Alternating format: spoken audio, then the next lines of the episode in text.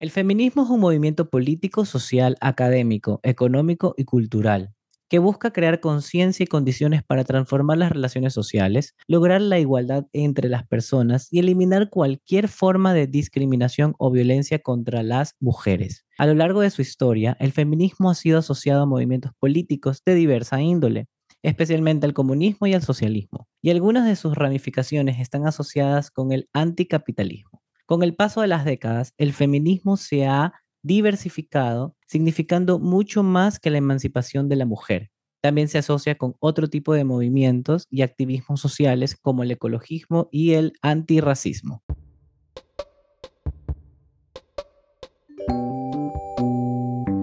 Bienvenidas todos a un nuevo episodio de Diversidad Mental, un espacio de encuentro en el que vamos a hablar de temas inclusivos, contemporáneos y multidisciplinares, con el fin de poder tener puntos medios. Hoy tengo una invitada, colega y amiga, la psicóloga clínica Adri Vega. El tema de hoy se trata sobre feminismo y sus tipos. ¿Qué te parece si empezamos? Hola Adri, ¿cómo estás? ¿Qué tal? ¿Cómo te ha ido? Muchas gracias por aceptar esta invitación y por pertenecer ya a la Casa de Diversidad Mental.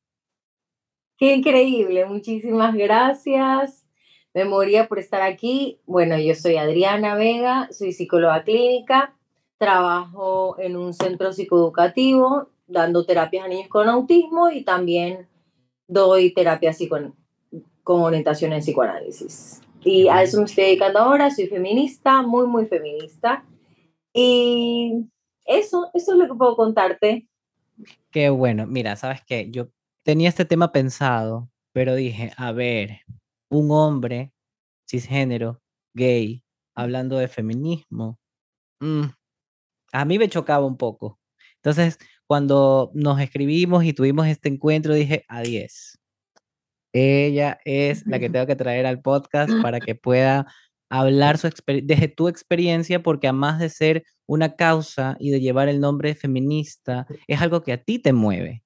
Y por eso me encanta que estés aquí. Entonces, manos a la obra. Empezando con la pregunta así súper trillada, pongámosle, pero ¿qué es el feminismo? Bueno, la palabra feminismo también está como muy sobrecargada de connotaciones negativas. Como que siempre creen que se odia a los hombres o que no se depilan o que no usan desodorante o que no se ponen vestido, que son mujeres que siempre deben como mandar en el ámbito del hogar. Pero el feminismo no es estas cosas y también pasa mucho que estamos como muy desinformados sobre lo que es el feminismo y a veces como que solo vamos detrás de las masas y, decimos, sí, yo soy feminista, o decimos, no, es que estas feministas no me representan. Pero para hablar de feminismo también me parecía prudente e importante cuestionarnos por qué usamos la palabra feminista, si a la final lo que nos importa son los derechos humanos. ¿Por qué no hablamos como derechos humanos y no soy feminista? Y, y esto es como no lo decimos como derechos humanos porque sería negar el problema específico y particular de género. Entonces se llama feminismo también porque estamos hablando de que el, la sociedad se dividió en dos.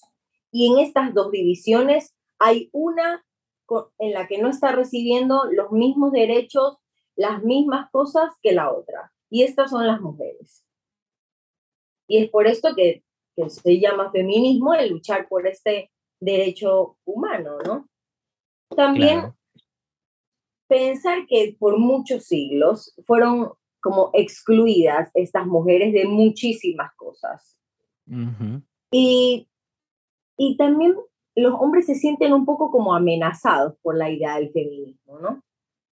Y viene un poco por la inseguridad que le generan desde la crianza, y, esto afecta a la autoestima de ellos, ¿no? Que se ve muy mermado en si ellos controlan o no la calidad de hombres que son. Y yo soy muy feminista, me considero muy feminista. También porque, ¿sabes qué? Una vez como que conversando con una amiga, ella me dijo, sin que yo supiera lo que era feminismo, ¿no? Me dijo, oye, tú eres feminista. Y yo dije, ¿qué es feminismo? ¿Qué es ser feminista? Fui a buscar en internet, ¿no? Y me encontré con que son personas que creen en la igualdad política y economía de los sexos. Pero si tú me preguntas a mí, para mí, ¿qué es ser feminista? Es buscar la autonomía de todas las personas, que todos seamos autónomos, que nadie dependa de nadie. Eso para mí es el feminismo, ser autónomo en todos los sentidos. Qué bueno que lo traigas como propio, ¿no? Porque si nos ponemos históricos podemos encontrar en varias páginas de internet y sería como que repetir un discurso eh, ya estructurado. Y me encantó lo que decías, ¿no? Esto de que muchas veces uno no sabe que es, por ejemplo, un actor político, que es feminista, que eh, está en contra de las ideologías machistas o quizás eh, sexogenéricas de estas divisiones. Y te comento un poquito de algo propio. Yo estoy como en un en una suerte de, capacitaciones o algo de, una política reconocida, que me gané una beca, entre comillas. Y ahí estaban hablando sobre mesas políticas. Y actualmente yo pertenezco a una mesa política que se llama Participación Política, pero para la creación de leyes de la comunidad LGBTI. Yo estoy metidísimo en esto. Y ahí yo hice clic, ¿no? Y le pregunto a un compañero que estaba al lado, oye, este, una mesa política es esto de participación política para la creación de leyes. Y me dice, por supuesto. Entonces ahí fue como que, oh sorpresa, he sido político. Oh sorpresa, estoy haciendo algo por mi comunidad desde lo micro a lo macro, que puede llegar grande.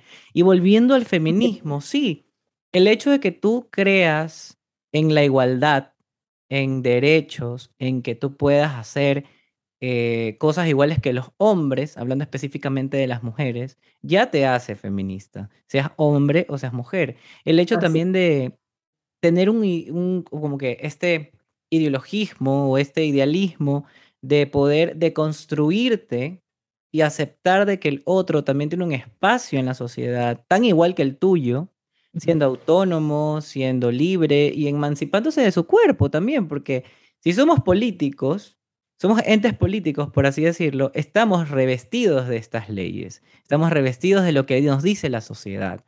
Y también creo que por esto se creó el feminismo, ¿no? ¿Qué opinas tú? Sí, estoy totalmente de acuerdo contigo. Es que eh, viene esto de, de también hacerse un espacio, porque nos quitan este espacio por mucho tiempo y y venimos como a decir, ¿por qué este espacio no nos está perteneciendo? ¿Por qué no, no tenemos igualdad eh, frente a solo, solo nos divide como el, el género en el que nacimos? Ni siquiera con el que nos identificamos, sino con el que nacemos. Como esto es tan impuesto. Nos lo imponen desde siempre, no, no es algo consultado, nos lo imponen como esta persona va a tener unos derechos superiores no tan similares a los tuyos, solo por haber nacido hombre y, no solo hombre, porque a veces hay discriminación para los hombres también y no cuentan con los mismos derechos. Pero el hombre blanco, cisgénero, heterosexual, privilegiado. privilegiado. Totalmente. Él está como en la cima de todo lo que es tener privilegios. Y de ahí vienen todos los demás, ¿no? Hombre cisgénero, no tan hetero, etc. Pero es, más por el hecho de como crearnos un espacio y decir, nosotros también importamos y no solo hacernos respetar por que nos ganamos el respeto, sino porque somos personas y merecemos este respeto también. Totalmente. Jurídicamente somos todos iguales, pongámoslo así, ¿no? En este hecho de que por derechos, como ciudadanos pertenecientes de una sociedad, sea en el país que sea, ya tenemos los mismos derechos. Y esta división sexogenérica, porque sí es sexogenérica, el hecho de que nos dividan como que hombres eh, tienen tal privilegio y mujeres tienen esta cantidad, pero no todos, ya hay algo, ¿no? Ahora, considero que esta creación de la sociedad viene desde hace muchísimos años y sobre todo en nuestra sociedad machista, misógina, conservadora, este, heteropatriarcal, etcétera, etcétera, etcétera, ya viene desde antes y también desde los altos mandos, ¿no? Porque pongámonos a pensar, si todo es político hasta cierto punto, ¿quiénes son los que crean estas leyes? Son hombres blancos y género, heterosexuales que buscan ese bien común para sus pares. Y creo que esta actividad social que engloba muchísimas cosas viene a, hacer un corte, hacer un antes y un después. El antes de que las mujeres no tengan los mismos derechos y no puedan ni siquiera acceder a la educación y sean solamente objeto de los maridos o de los esposos, que sean solamente designadas a ser máquinas de hijos y dedicadas al hogar, ahora a mujeres que son exitosas, profesionales, líderes mundialmente, es este, este antes y después, ¿no? Que marca el feminismo. Ahora, más o menos, ¿cuántos tipos de feminismo crees que existen? Bueno, te digo la verdad, creo que hay demasiados. Creo que no son necesarios tantos, pero sí hay bastantes. Y esto de, que hay feminismos radicales, hay varios tipos de feminismo, también distorsiona un poco el concepto real de lo que es el feminismo. Es un poco peligroso, hay que, hay que investigar, hay que como indagar también y recuestionarnos nosotros mismos como dónde encajamos más y dentro de qué creemos que es lo que queremos también. Porque yo creo que estos, estos feminismos, estos otros feminismos, como el radical, el feminismo eh, fisiológico, el separatista, viene mucho también de, de, de, esto de querer como dividir y, y quererse identificar en un lugar. Pero el feminismo no se trata de eso. El feminismo es como crear comunidad, como, como ser todos parte del todo, no, no dividirnos. Entonces, esto de los tipos de feminismo a mí sí, sí es algo que en realidad no me representa. Los conozco, los he, los he leído, eh, conozco amigas también que se identifican con varios de ellos, pero no es algo que me representa porque siento que nos divide y otra vez nos pone en este lugar en el que quiere que esté el patriarcado, mm. en el que estemos compitiendo la una con la otra, por alguna razón que casi siempre es en agrado al, a la figura masculina. Casi siempre estamos en, nos ponen en pelea de esto, de, de tienes que ser de esta forma para agradar a los chicos o o tienes que verte de tal forma para agradar a ellos y esto nos pone en una competencia con nosotras. Entonces, pienso que esto también de los tipos de feminismo nos hace competir un poco, como las, las feministas radicales. Eh, hay algunas chicas que dicen, estas feministas no me representan, pero, pero también porque en muchas ocasiones es lo que se ve en la televisión. En la televisión ponen la, la feminista violenta, la que raya las paredes, la que quema las iglesias, como también hay feministas que queremos lo mismo, pero de una forma diferente. Con otros discursos. sí, como no irle de frente, sino entrar un poco por los costados. ¿Sí? Como, y es válido. Sí, es, es, lo que siento que, que, me funciona, por lo menos a mí.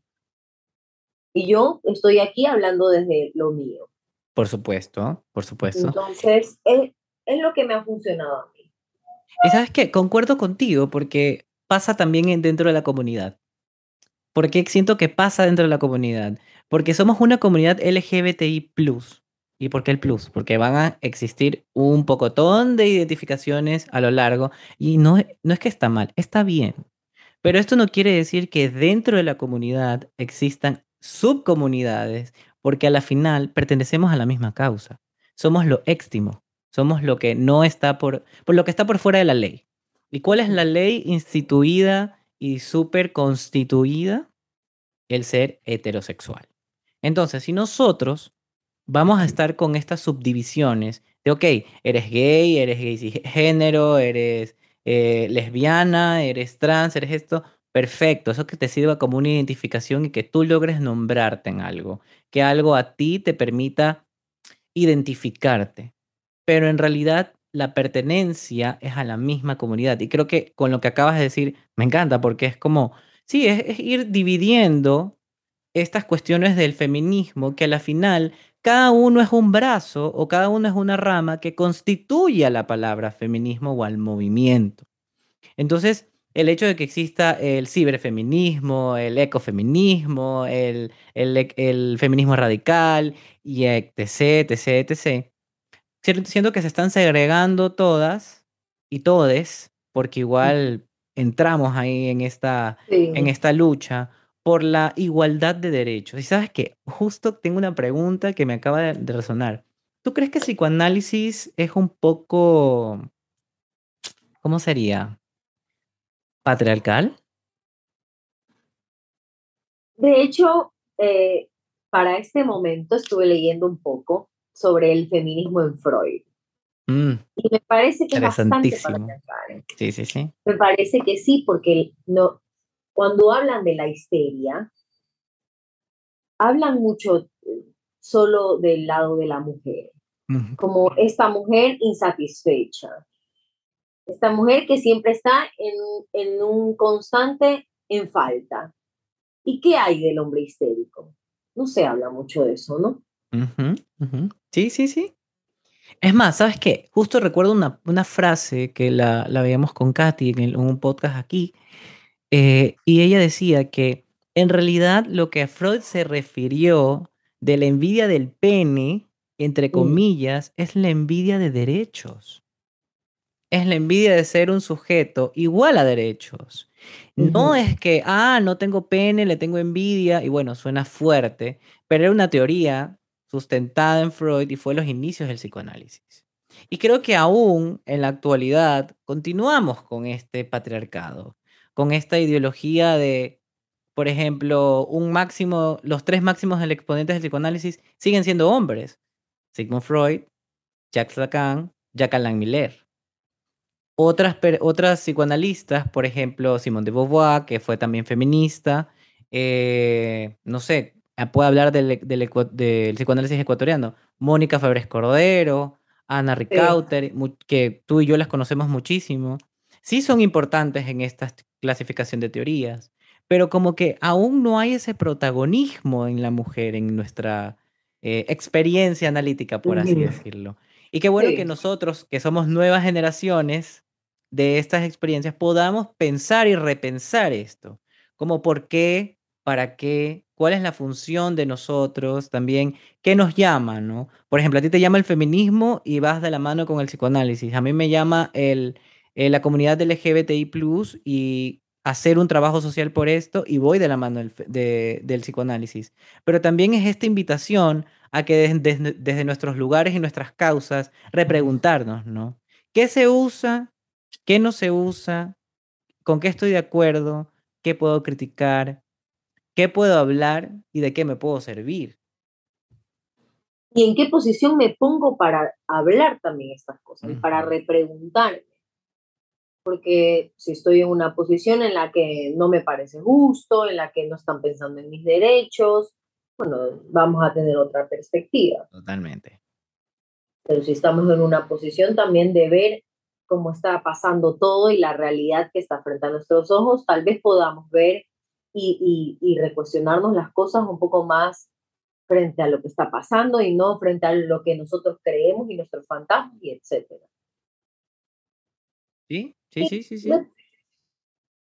Me, parece increíble en realidad lo que tú haces con la comunidad LGBTI y el psicoanálisis, porque me pasa mucho que tengo pacientes que se sienten como un poco retraídos con su orientación sexual, como que no pueden hablar de una en sucesión de me siento de esta forma. y, y, lo estaba pensando un poco y también tiene que ver con el patriarcado. Sí. porque la heterosexualidad también es algo muy impuesto. Y cuando no eres heterosexual, la culpa es una cosa de primer minuto. Viene la culpa de una como, ¿qué estoy haciendo? ¿A quiénes voy a afectar con esto? Y, y esto es lo que eh, me choca bastante el patriarcado, que no te deje como, como interiorizar las cosas que deseas, sino que tiene que pasar por el otro. Tiene que pasar por el otro para que yo diga, sí, puede ser que esto sea lo que estoy deseando. Me tiene que importar qué piense el otro de eso, Mm, que, que vaya a pensar la sociedad, el lugar donde voy a trabajar. Mm. si puedo criar hijos o no. Y esto en realidad está muy alejado de, de- de esas cosas a las que las quieren ligar.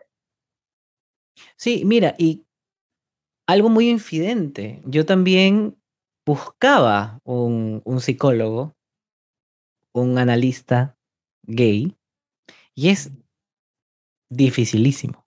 O sea, es como tú te encuentras en estas escuelas que sí, es verdad, te dan apertura, que se habla, y siento que hay que renovarla, como que hay que poner, no sacar a, lo- a los grandes exponentes, sino como renovarlas en temas, en investigaciones, en cuestiones ya que salgan de lo mismo.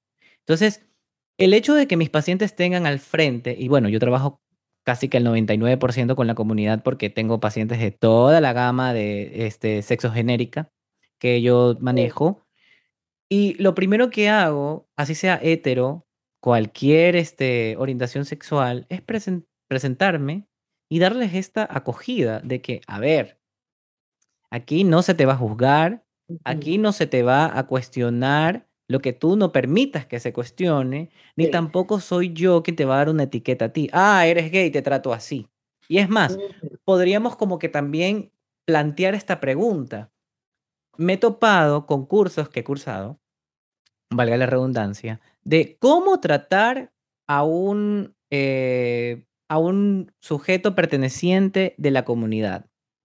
Mm. Y también de cómo tratar a una mu- mujer violentada, cómo tratar a una mujer en análisis, cómo tratar... Y es como que, a ver, creo yo, desde mi experiencia analítica en diván y como sujeto, que la pregunta no debería ser cómo hacer, sino cómo, como analista, yo me sensibilizo y hago hablar el goce Mm.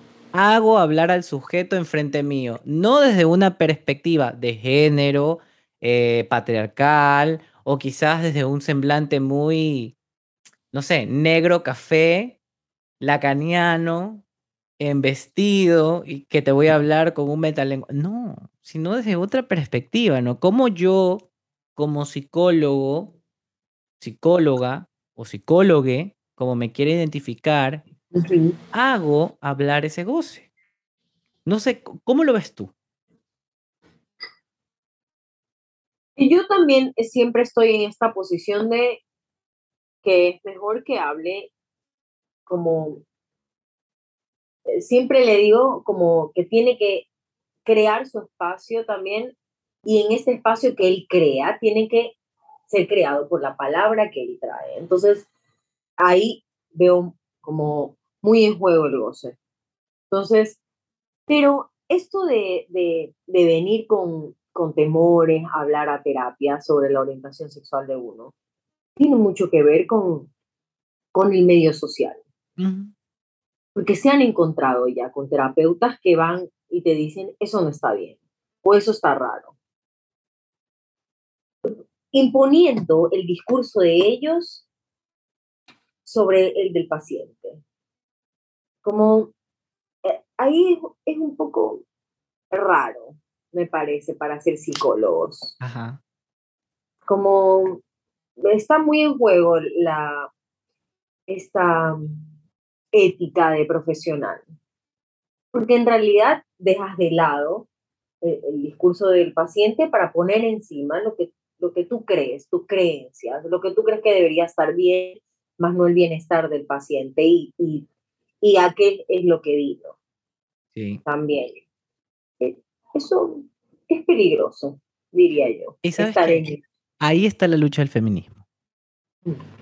Es ir en esta, no en contra, sino criticar y también derrumbarle un poco el piso a este patriarcado, a esta sociedad y a estos también psicólogos que están embestidos de este sujeto supuesto saber de que yo te puedo decir que esto está mal. A ver, si nos ponemos y retomamos las materias de la universidad, ética. Mm. Ética te enseña a primero de que no se puede juzgar, no se puede este, cuestionar algo que no permite el sujeto cuestionarlo, de que tú dejas de lado tus problemas y tus idealismos frente a tu paciente y lo dejaría en un cuarto de que todo lo que entra en la sesión, nada sale. ¿A qué me refiero? Sin consentimiento del paciente uno no puede hablar de su caso. Perfecto. Sí Esos son creo que los cuatro ejes. Pero ¿qué pasa? Y me he topado también en mi consulta con mis pacientes que vienen. Ay, es que ya he pasado por varios psicólogos y me han visto raro y, me, y yo, aquí es, eres totalmente libre y también eres responsable. ¿Por qué les digo estas dos vertientes? Primero, libre porque puedes hablar como tú quieras, no hay un protocolo para hablarle a un psicólogo. Y segundo, eres libre de hablar lo que tú desees. Si tú no quieres topar el tema, perfecto, topamos el tema que Así tú es. quieras trabajar. Y segundo, eres responsable porque te estás haciendo cargo tú y eso es valiente. Te estás haciendo cargo de lo que tú quieres trabajar y de tus problemas.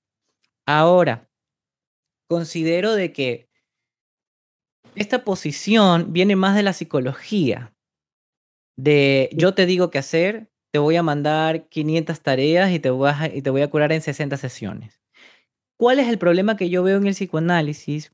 Es estos semblantes, estos semblantes que cambian hasta tu modo de hablar, que cambian hasta tu modo de ser, y esta investidura de significantes y de teoría que te pierde esa calidad un poquito de humano, y el psicoanálisis se ha caracterizado por muchos años de ser muy frío, de ser muy, no hablo nada, te digo una palabra, te corto, chao. No, yo lo trabajo desde otra forma y bueno, quizás no sea puro por los grandes teóricos que puedan criticar o decir, pero quizás es un psicoanálisis aplicado en el que yo pongo algo de empatía y en el que yo también puedo decirle, retribuirle algo al paciente. Es más, la analista con la que estoy me habla y no es que me dice no solamente como que, ah, este es significante. Ah, tal, no, es distinto.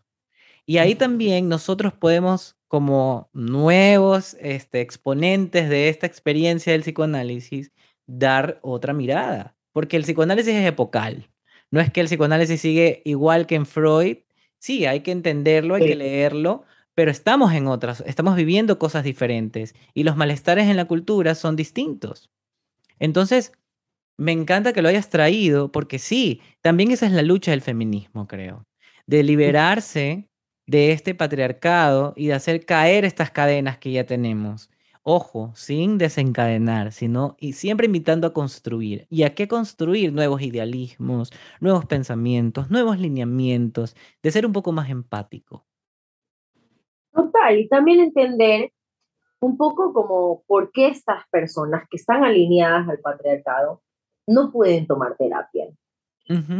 Y es que es algo que es como súper prohibido, súper de las mujeres, sentir es solo de las mujeres, pero pasa que estos hombres les enseñan solo a no ser mujeres, no les enseñan a ser hombres, como los hombres no lloran, los hombres sí, juegan pelota, pero les enseñan como a hacer todo lo contrario a las niñas.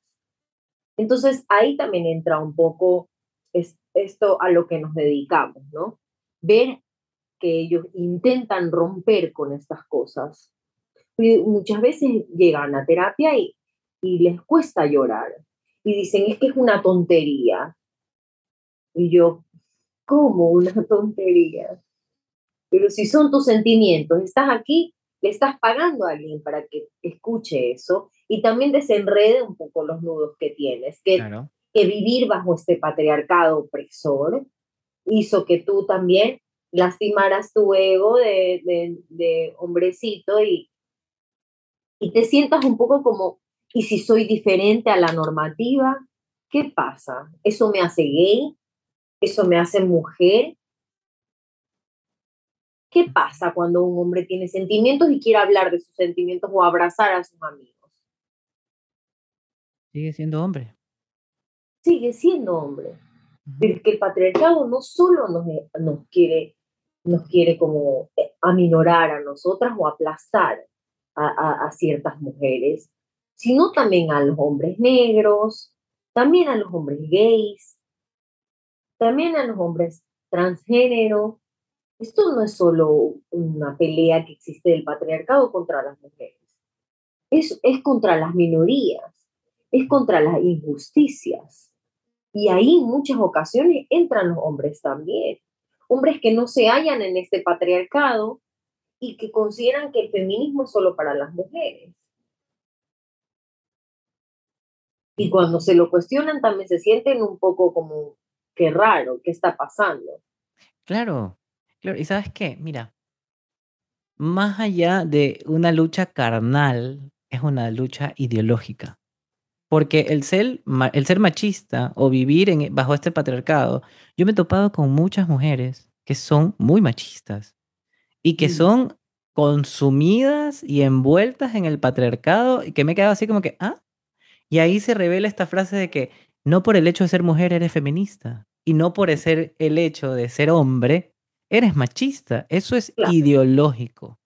Y es ahí donde el feminismo aparece, donde estos movimientos LGBTU LGBTI+, oye, es demasiado difícil, pero los movimientos de la comunidad, es, este, aparecen, y qué más que nosotros como exponentes, porque aquí ya estamos haciendo un acto político, hablando de esto, y sí, qué más que nosotros podamos hacer una diferencia en nuestra sociedad partiendo de nosotros mismos a nuestros núcleos y de nuestros núcleos a lo más grande. Porque quizás ahorita nos escuchen 5 o 10 personas, quizás esto en un año se propague muchísimo y lo escuchen muchas más personas, y estas personas recomienden, recomienden, recomienden, y hasta nuestro mismo círculo. Porque ¿qué pasa cuando ven cambios en ti o ven que eres distinto? Comienzan a fijarte en eso distinto. Entonces, ah, no, es que Adri es muy feminista y me encanta cómo hace su labor y, y su discurso. Ah, no, es que Kevin es, eh, sí, pertenece a la comunidad, es gay, es género, pero ha- habla de una manera distinta, propaga la empatía, que no es lo mismo de propagar de todo el mundo sea feminista o todo el mundo sea gay. No, eso es una elección propia. Pero lo que sí estamos arraigados es a nuestras causas. Adri, ha sido un gusto inmenso tenerte aquí. El ay, tiempo se va volando, quisiera quedarme horas sí. contigo, pero bueno, dinos dónde te pueden encontrar para ver si quieren alguna consulta o quieren conversar contigo. Bueno, me pueden encontrar en Instagram, mi, Instagram es arroba psicol, como el, el abreviativo de psicóloga, PSIC, Vega. Y ahí pueden ver mis posts. En realidad nunca he hecho algo así como esto, como un reel o algo así. Y esta es mi primera vez. Me, Bienvenida. me siento muy feliz de que me hayas animado a esto, en Sí, realidad, porque sí soy un poco tímida frente a las cámaras, aunque no lo parezca en ocasiones. Pero estoy muy contenta de que me hayas apoyado de esta forma. no, a- gracias a ti por apoyarme a mí también. Creo que este tema ya se venía a venir y qué más que contigo. Así que muchísimas gracias, Adri, y nos vemos. Chao. Chao.